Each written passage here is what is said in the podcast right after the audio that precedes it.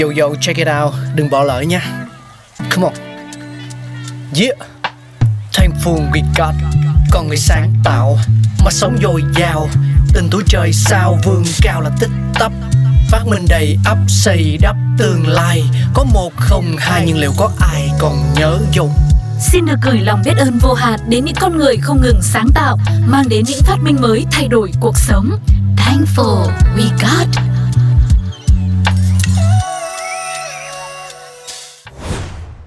Xin chào tất cả mọi người đang quay trở lại với không gian khám phá những phát minh thú vị của loài người. Hôm nay thì mình sẽ cùng nhau tìm hiểu về một vật dụng cũng tương đối thú vị ở thời điểm hiện tại, đó là giấy lọc cà phê.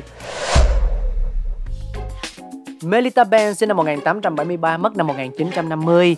Tên thật là Amelie Auguste Melita Lipscher, sinh tại nước Đức. Bà kết hôn với Johannes Emil Hugo Benz, một chủ doanh nghiệp nhỏ và có ba người con, trong đó có hai con trai và một cô con gái. Mặc dù cà phê đã trở thành thức uống phổ biến hàng ngày vào năm 1900, nhưng việc chuẩn bị nó lại là cả một vấn đề. Những thiết bị lọc bằng gốm hoặc kim loại khi đó thường để lại bã cà phê.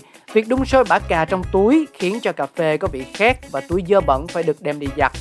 Melita cũng giống bao người khác, mỗi sáng thức dậy, bà đều mong chờ thưởng thức cà phê nhưng lại nhận ra rằng mình đã phải tốn rất nhiều thời gian để cạo lớp cặn bám vào thành bình đồng. Bà luôn thất vọng vì vải lanh bẩn được sử dụng làm bộ lọc và đã quyết định thay đổi. Là một người mẹ trẻ đang nuôi dạy hai cậu con trai, Benz đã ứng biến phiên bản đầu tiên của sản phẩm pha cà phê thành công của mình bằng cách sử dụng một chiếc nồi đồng nhỏ từ nhà bếp và một tờ giấy thấm. Bà dùng búa và đinh chọc lỗ dưới đáy chậu, sau đó tìm kiếm loại giấy lọc thích hợp. Trong vở tập viết ở trường của con trai, bà tìm thấy giấy thấm, một loại giấy rất mỏng và giống như khăn giấy được làm đặc biệt hơn để thấm mực thừa từ bút máy. Giấy thấm giữ bã cà phê trong ấm, trong khi nước sôi thấm qua nó và để cà phê nhỏ giọt qua các lỗ đinh chảy vào trong cốc. Kết quả đã cho ra một loại đồ uống luôn thơm ngon và mịn màng. Vào ngày 15 tháng 12 năm 1908, Benz đã nhận được bằng sáng chế cho phát minh của mình.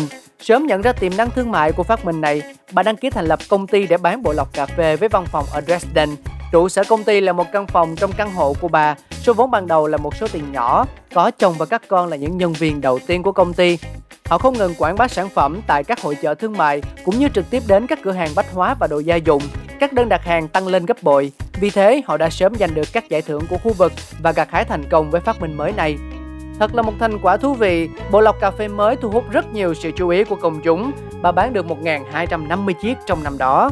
Melita đã phát minh ra thiết bị pour over đầu tiên. Cũng chính Melita đã phát minh ra thiết bị pour over đầu tiên vào năm 1910, tạm hiểu là cà phê thủ công.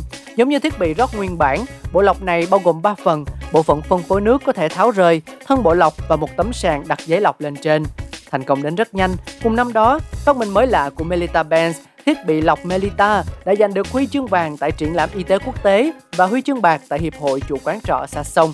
Năm 1912, công ty tăng lên 8 người. Vào những năm 1920, đây là giai đoạn phát triển vượt bậc, công ty chuyển đến cơ sở lớn hơn để bắt đầu sản xuất bộ lọc cà phê quy mô hơn. Tại triển lãm thương mại Leipzig, một hội trợ thương mại nổi bật với gần một thiên niên kỷ lịch sử, công ty của bà bán được 1.200 bộ lọc cà phê. Nhu cầu về bộ lọc cao đến mức 80 công nhân phải làm việc theo hệ thống 2K.